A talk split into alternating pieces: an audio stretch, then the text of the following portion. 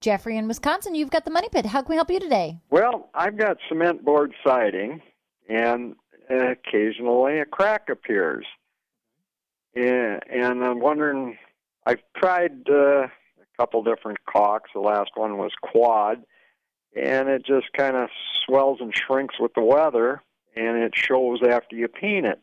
Is there anything out there you could help me with to repair cracks in cement board siding? What you want to use is a silicone caulk because it's the most permanent one. It's got good adhesion and expands and contracts. But you're correct that it is very difficult to paint. So what I would tell you to do is to use a colored caulk to choose the caulk in the color of the siding, and this way you don't have to worry about painting it, and you can still have the uh, qualities of expansion and contraction and adhesion, so it'll stay stay put once you apply it.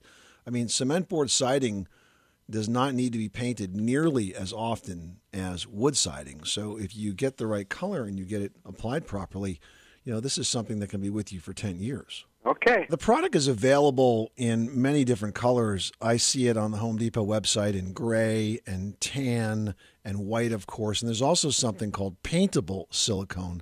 It's a white silicone caulk but it's paintable. It's made by GE. It's called GE Silicone 2.